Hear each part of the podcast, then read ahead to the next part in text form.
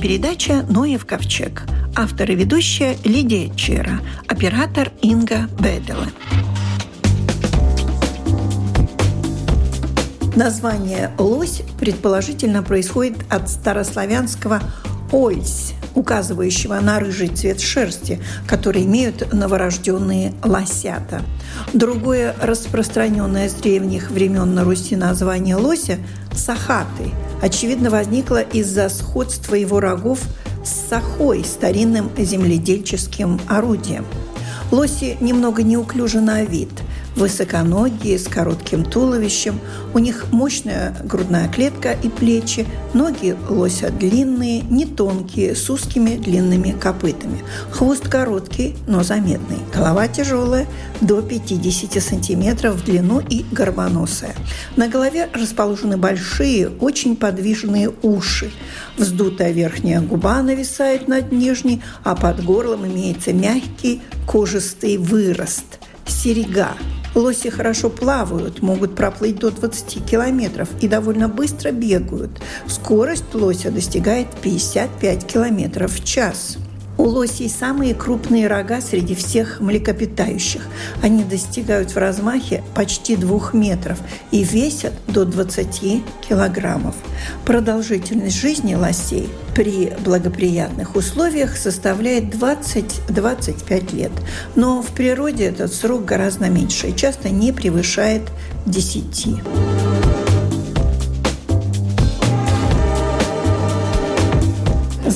Вилнис Куя. Да, это почти самый большой, второй по величине, по массе. В Латвии? В Латвии. Первый – это зубр. А у нас теперь считается, что зубр тоже есть? Ну, около озера Папес. Но они и привезены, они не они, местные, да? Да, они не местные, но они там живут за Лепаей. Это большое животное, важное и в лесном хозяйстве, и в охотничьем хозяйстве. Оно важное почему? Потому что объедает деревья. Да, да. Она объедает кору. Но это минус. Э, да, конечно, это минус. И если за ними не следить, то они могут размножаться в таком прогрессии, что молодой лес не сможет вырасти. Поэтому люди обязаны за ним следить, за численностью и с другой стороны, если мы смотрим, то все-таки это такая краса нашего животного мира. Он же большой и очень красивый. И, и во многих частях Западной Европы его не встретишь. И люди, которые приезжают к нам, они очень хотят увидеть именно лоси. Он травоядный? Не то, что травоядный. Его вы не встретите на лугу вместе с оленями или косулями. Ему нравятся листья, мелкие кончики ветвей. Веточек, да. И это кора деревьев, хвоя и такое все. Потому что он же все-таки такой северный элемент. И зимой бывает э, глубокий снег, и тогда из-под снега ничего там нельзя доставать, и поэтому лось сразу уже питается тем, что можно найти в лесу выше снежного покрова. Он быстрое животное вообще? Да, на коротких дистанциях он может очень быстро передвигаться, но он невыносливый потому что у него в крови, например, гемоглобин на половину меньше, чем у благородного оленя. И поэтому он невыносливый, он не может долго бежать, как это делают другие олени, потому что он тоже олень. Я никогда не видела бегущего лося, честно говоря. А. Даже и при встрече, а это было пару раз в моей жизни, он благородно поворачивался и также тихо уходил. Он да, потому что он большой. Не, да, и, не боялся. И, и у него нет боязни от людей. Он э, слишком большой, и на него может напасть только стая волков или медведь. Но медведь на взрослых обычно не нападает. Он берет теленка, отбивает у матери Но большой лос – это все-таки очень сильный. И если лос ударит передними ногами, он как такой каратист работает. И если он ударит, то будет медведю плохо. Может быть, и он от этого никогда не отойдет.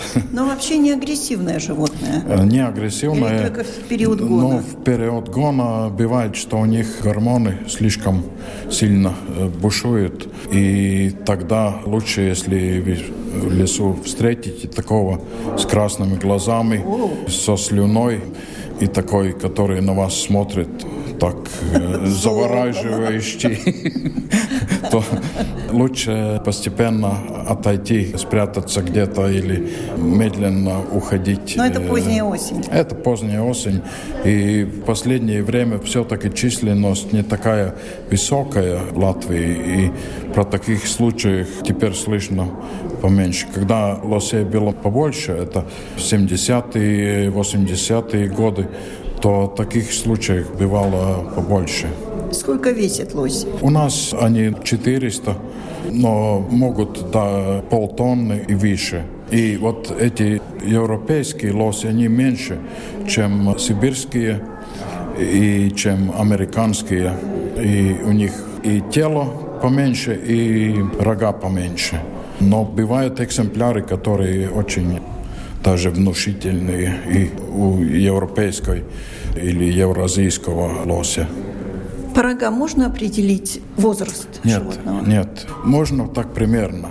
Молодой, среднего возраста или рога только у быков, и нельзя там считать отростки, например, три отростка, да, это значит три, года. года. Нет, этого нельзя. Это да. Но когда большие ветвистые. Ну такие... тогда он в рассвете сил то время. Он при хорошем здоровье, потому что рога отражают э, здоровье животного. Если у него какая-то внутренняя болезнь будет, то рога у него тоже не будут э, большие и красивые. Ну и рога, конечно, нравятся противоположному полу очень. Если лосиха посмотрит на него, и у него там большие рога, это значит, что он здоровый, красивый, такой, ну, красивый, да. бик, да, и хороший отец будет. Хотя лосиха, они вместе живут примерно неделю, а потом этот будущий отец Больше расстается, да, да, и он уходит к другой, и мать рождает малыша, и забота вся на нее, и примерно год, 270 э, дней Она ухаживает беременность. А, э, беременность? Да. 270 дней, э, это... 7-8 месяцев. 7, да, 7 месяцев. И потом этот теленок живет с матерью примерно год. Бывает и что побольше, но примерно год. И когда лосиха собирается в следующий раз, роды, когда приближаются а, на следующий раз, то в это время она прогоняет просто своего этого предыдущего пре, сына. предыдущего, да, ребенка. Ребенка, потому что он он не хочет этого. И это очень хорошо весной мы видим этих юных годовалых животных около дороги. Они там пасутся, и они такие молодые дурачки, да. и поэтому часто попадают да, часто машину. попадают под машину, потому что они первый раз в жизни постоянные без матери, и водитель должен очень смотреть, что да, этот да. Э, юноша там или Хотя, небось, уже тоже сделает, килограмм да. 150 весит. Да, да, где-то под 100 годовалый. Можно приручить лося? Да, лосей довольно легко приручать. И, но не надо. Но не надо, да, конечно. И в России там под Костромой даже ферма такая была возведена, потому что люди одно время очень старались использовать лося в качестве такого, ну, как лошадь дрова возить и ну, да. верхом ехать на него. Но лос все-таки, особенно в теплую погоду, он очень быстро перегревается. И вот это опять связано с этим, что у него этот гемоглобин, но он как бы не предназначен для такой для работы, э, да. работы, да. Он сам по себе грациозное, да, красивое да. животное, которая, слава богу, еще есть в наших лесах. Да. Спасибо. У микрофона был зоолог Вилнес Скоя.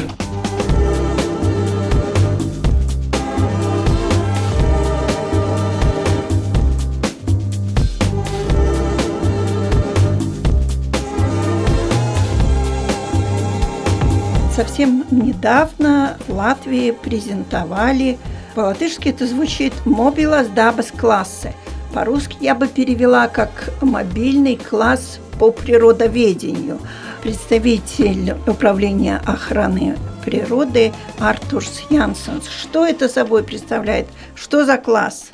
В какой-то мере это действительно уникальный проект для Латвии. Это первый раз мы оборудовали специально построенный автомобиль, микроавтобус грузовой, в который мы э, складываем те наши игры и пособия, которые мы используем, чтобы давать уроки обучения природоведению школьникам, те, которые приезжают, не только школьникам, любым людям, которые интересуются этой темой, они приезжают к нам в нашу администрацию, они здесь э, на месте все это делают, но у нас сейчас есть возможность приехать к ним, притом приехать в любое место Латвии, но любое мероприятие, этот автобусик, мобильный класс оборудован так, что мы можем а, абсолютно автономно работать в любом месте, где нас пригласят, или это глушь леса, или поляна, или школьный двор. Мы полностью автономны например, в электрическом питании, потому что мы питаемся солнечных батарей, аккумуляторы мы подзаряжаем, и там таким образом используем ту энергию, что нам нужно для обучения, для всех этих игр и основных действий, мы используем то, что нам дает солнце. У нас есть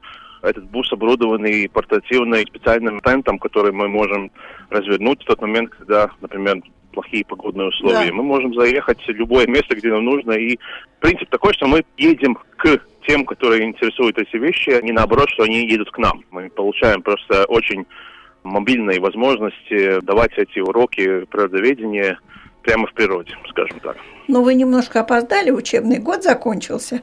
Так а, это ничего, это мы, в принципе, этот бус только сейчас начинаем, как говорится, раскачивать. Первое мероприятие, сейчас они были в субботу, были дни путешественников в Слитерском национальном парке. Там этот бус уже прошел первое крещение. Так что осенью, когда возобновится школьный сезон, я думаю, что бус будет очень востребованный среди школ. Плюс еще все летние мероприятия, все фестивали, всякие городские праздники, в любое место по Латвии мы спокойненько можем ехать, развернуться и, и работать, и просвещать. Да, но посещаемость там все-таки ограничена. Там много в бус народу не зайдет, чтобы поиграть. Не-не, бус как таковой – это, в принципе, склад на колесах. Мы а. разворачиваем все эти игры, все наши пособия разворачиваем вне буса используя Ах, и тот вот тент, как. который предлагается, да, сразу с бусом приезжать, мы можем развернуть еще три палатки вокруг там. Из наших людей три человека параллельно могут работать с тремя группами сразу, используя бус как просто склад, откуда мы вытаскиваем все эти предметы, чем мы учим. Я тоже хочу знать, какие вопросы вы решаете. Наверное, потепление климата. Все игры и вся обучение основывается на изучении экосистем. Недаром этот наш бус снаружи, чтобы его можно было распознать, он тоже отклеен оригинальными рисунками из самых популярных экосистем Латвии. Леса, луга, болота и прибрежная зона. И на эти четыре экосистемы и образуется весь принцип обучения. Мы учим, кто живет в этих экосистемах, почему их надо охранять, как они страдают, например, от хозяйственной деятельности, что человек может делать по-другому в них, чтобы сохранить эти природные ресурсы. Так что принцип обучения идет э, о том, что наклеено на этом бусе. То есть это такой ликбез небольшой, что мы видим, когда идем на природу. Мы видим да. лес, такие проблемы, луга, значит, это другие проблемы, прибрежная зона – это опять третьи, опять же проблемы. Да, да, да. Проблемы и решения, я бы сказал, да, одновременно. С вами еще поедут биологи какие-то, да?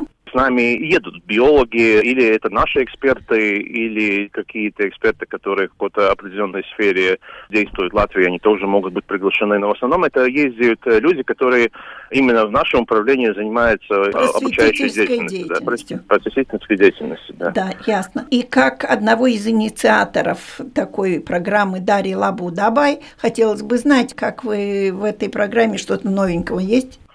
Новенькое то, что этот мобильный класс в принципе превращается и в мобильную лабораторию или мобильный склад для именно этих работ в природе, потому что работа в природе, как вы знаете, у нас делится на две части. Мы обучаем людей, рассказываем, почему мы это делаем, потом приглашаем людей чисто физически поработать. Да, поработать. Да, и в этот бус мы складываем инструменты, едем то место, где мы будем работать, разворачиваем бус, рассказываем, показываем и потом работаем. Так что это тоже такое дополнение к этой инициативе. Когда-то мы не могли так широко развернуть именно эту образовательную деятельность в этих работах в природе. Сейчас мы с помощью этого буса это можем делать. И какой план составлен для этого буса на то, чтобы пригласить кого-то поучаствовать в каком-нибудь таком природном субботнике? Природные субботники, в принципе, сейчас, так как в природе затишье, потому что ну, птицы, птицы да? и малыши у животных, все восстанавливают после лига. Тогда начинается сезон покоса травы, и все вот эти работы в природе будут связаны с уборкой покошенной травы. Это июль-август месяц в Кемерском национальном парке и в других национальных парках Латвии, там, где эти луга, где нельзя подобраться с техникой, там, где нельзя убрать, да. скосить и убрать с помощью тракторной техники, там идут люди, и вот там помощь, э, чтобы после покоса собрать это сено и свести его с поля. Там мы очень ждем этих добровольных помощников в помощь. Но надо следить за информацией. Конкретных чисел мы еще не знаем. Но это в любом случае июль-август, Кемерский национальный парк, это Вацдаугава и других местах Латвии, где приглашается через э, интернет-страничку Дару Лабдаба или через наш конт в социальных сетях, в Фейсбуке. здесь pārvalde. Там надо следить за информацией, где приглашаются люди, помощники – и тогда на его можно будет и испробовать мобильный класс.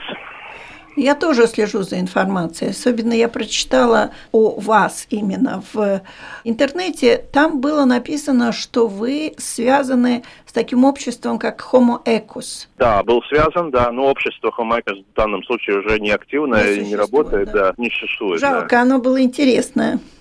Но люди из этого движения, они сейчас в других обществах работают, в Заля Брīvība, и Видес излитības фонд. В многих местах, да, где вот именно зеленые движения, они сейчас там. Какие-то пожелания на лето? А, приезжайте работать.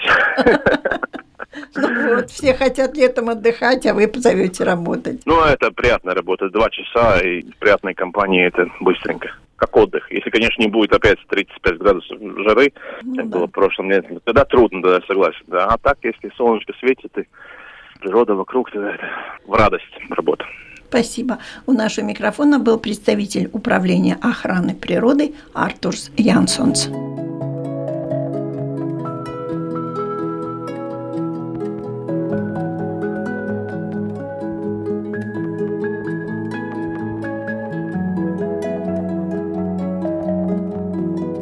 А перед следующим интервью хотелось бы сделать небольшое вступление – Никакой другой остров Латвии не может похвастаться столь интересной историей, как малоизвестный в 1726 году остров Зивью, рыбный, на озере Усмос.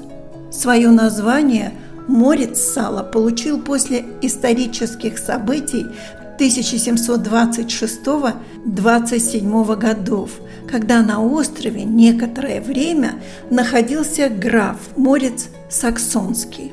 Тогда в столице Курзамского герцогства Елгове кипели страсти. И именно в этом 1726 году сюда, как мухи на мед, потянулись сваты, чтобы претендовать на руку молодой вдовы Курзамского герцога – будущей российской императрицы Анны Иоанновны. Анне очень понравился граф Морец Саксонский. Она добилась избрания 30-летнего графа Курзамским герцогом и мечтала выйти за него замуж. Но этот брак противоречил интересам России. Поэтому в Елгову из Риги прибыл князь Александр Меньшиков – с тысячу драгунами, после чего граф Морец 20 июля 1727 года был вынужден бежать и укрепиться на острове Зивью посреди озера Усмос. После осады в ночь на 19 августа Трехстам солдатам Морица пришлось сдаться. Сам герцог переоделся в лакея и покинул остров вплавь через отмель Абель Калныня и Озуэлсэклис, вцепившись в конскую гриву. Морец Саксонский отправился во Францию, где через 9 лет стал генерал-лейтенантом. После нескольких успешных сражений в различных войнах в 1746 году он был назначен маршалом Франции. Годом позже – правителем завоеванных французами Нидерландов. Скончался Морец в 1750 году. Ему было всего 54 года, но и по сей день в Латвии о нем вспоминают чаще, чем во Франции. Так красивейший остров на озере Усмос получил имя Морица, а в волости Усмос в первую субботу августа каждого года празднуется День Морица – романтичный праздник лета для жителей края.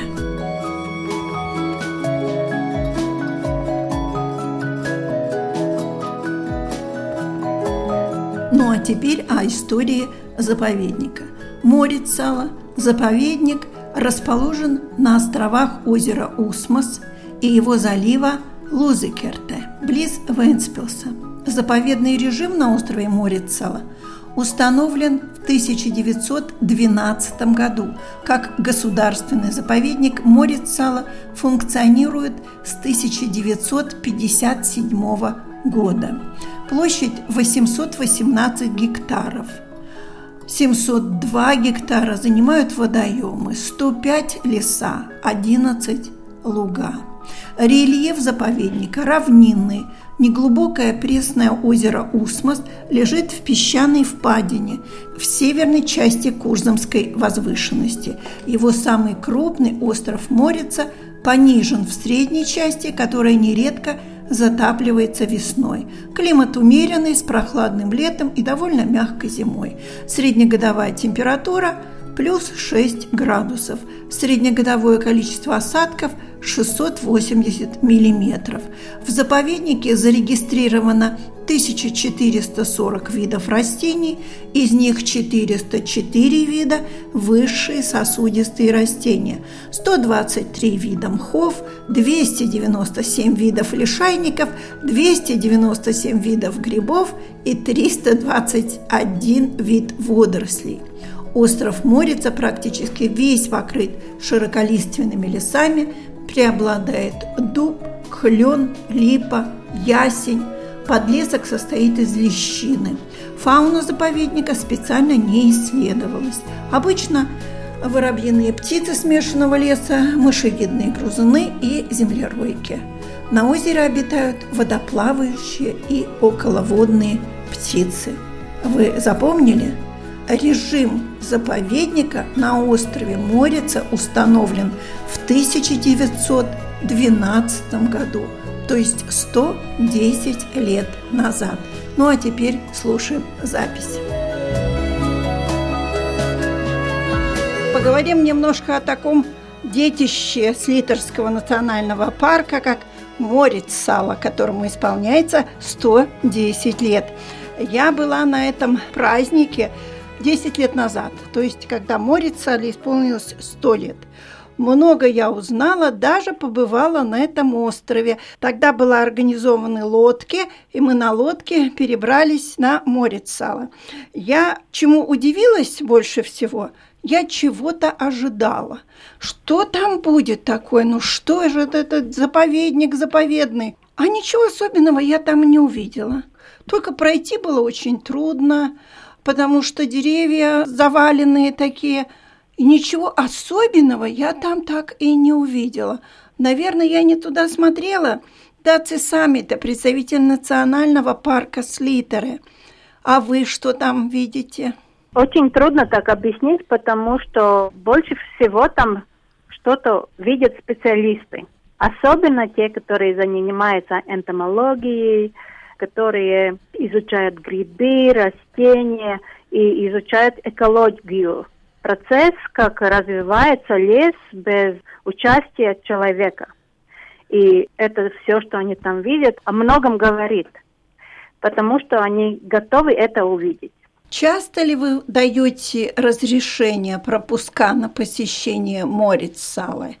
Практически мы даем пропуска тем, которые занимаются исследованиями всякими научными, и когда обучаем новое поколение. Это студенты, которые занимаются природоведением. Очень часто нет, но если брать такое среднее число, это где-то 3 и 5 визитов в год. Очень-очень мало. Но мы сами едем там немножко чаще, потому что у нас там свое хозяйство. В 1905 году где-то площадью 2 гектара срубили лес и построили хутор для лесничего. Ну и мы там и по сей день занимаемся хозяйством возле этого хутора. Косим траву в полях, и содержим этот дом, который там стоит. Это как раз тот дом, когда э, вышли из лодок, и там была скошенная трава, и впереди дом стоял, да? Да, да. Другого нету там на острове. В этом доме всегда кто-то находится? Есть какой-то сторож? Сейчас уже больше, чем 10 лет нет, но раньше там жили сторожи на месте, но жизнь там очень трудная, если смотреть весной и осенью, пока еще озеро не, ну, не, не покрыл лед, трудно там, на лодке не доедешь, пешком не дойдешь, жизнь там очень сложная была, конечно. Ну вот что интересно, а звери туда как-то попадают и встречаются там звери? Да, есть у нас такие, которые живут на месте, косули, барсук, лисицы, может быть даже благородный олень, потому что часто видим их пятки. А, как убегают. Да, а зимой даже большие животные, один раз рысь заходила, они попадают на остров. Но всего больше зимой, когда лед покрывает, тогда происходит этот обмен животными. Но есть и у нас такие сведения, что, например, кабаны плавают осенью на остров, чтобы полакомиться там желудями. желудями. Да, желудями. Там же красивые дубы. Да, но на острове дубовый лес и липовый лес, и есть еще очень-очень старые сосны. То есть ничего на этом заповеднике делать не надо. Не надо ветки сухие сжигать, не надо приводить в порядок, тропинки делать. То есть он должен стоять такой, какой он есть. Да, и это уже с 1910 году, когда наши Ученые, которые изучают природу, решили, что надо создать такой заповедник. Уже тогда решили, что главная цель этого заповедника – лес без хозяйства.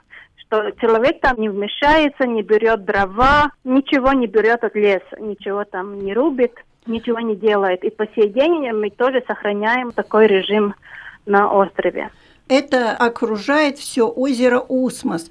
Оно не меняется, не зарастает, это озеро. Озеро меняется, и если мы смотрим старые фотографии с 30-х годов прошлого века и смотрим описание, какая была растительность, да, озеро становится богаче всякими веществами, зарастает тростником, и исчезают такие открытые пространства – где можно видеть дно озера, которое песчаное. Но озеро меняется, оно становится богатыми всякими веществами. Ну да, химией, в общем говоря, да. Да. К сожалению. Озеро замерзает каждый год. Нет, если раньше, 20 лет назад, каждую зиму там можно было заниматься рыбалкой э, на льду или перейти на остров, так последние зимы это очень редко. Бывают зимы, когда вообще не замерзает. Бывает, когда замерзает и можно много месяцев перейти. Прошлой зимой мы только один раз смогли перейти пешком на остров, а потом уже лед становился опасный. А рыбы много вообще в озере водится? Рыба хорошая, очень много рыбаки ходят на лодках по озеру и занимаются рыболовством. Но да. это разрешено, да, на озере? Да, это разрешено. В Усме лицензионная рыбалка. И если хочется, тогда надо купить эту лицензию, которую да. можно сделать там самоуправление на месте и заниматься рыбалкой. Если кто-то, ну там рыбак или, или специально вдруг на это озеро ступит и будет пойман, например, природоохранниками, получит штраф, да? Да, из-за такого преступления тоже предназначается штраф. Но я хочу сказать, что люди знают, что там заповедник, потому что всюду стоят знаки, и даже на озере, на буйках плавают знаки, чтобы знать, когда приближается к заповеднику. Вообще-то это самая старшая наша заповедная территория. И я думаю, что очень много людей уже знают, что Морицево – это заповедник, и там нельзя находиться. И еще раз напомню, что ничего особенного там нет для простого человека, ну, на самом деле, я там была и была очень удивлена, песню слушала, там все такое романтическое, мне казалось, сейчас пройти невозможно, деревья нападали, тропинок нет. Ну, не было для меня, обыкновенного человека, там что-то такое интересное. Просто поставить галочку, что побывал на море Цалые. Не да, надо мы... туда стремиться, скажем так. Да, так и есть. Лучше тогда поехать в другие места, например, в Слитере национальный парк, где есть э, тропинка для посетителей, посмотреть, как выглядит широколиственный лес, даже там лучше, чем в Наморицело. Синие горы ваши. Да, синие. да. Спасибо за приглашение и спасибо за рассказ. У нашего микрофона был директор Курзамской региональной администрации Управления охраны природы Даце Самита. С праздником вас! Спасибо. На этом наша передача заканчивается. Всего вам доброго.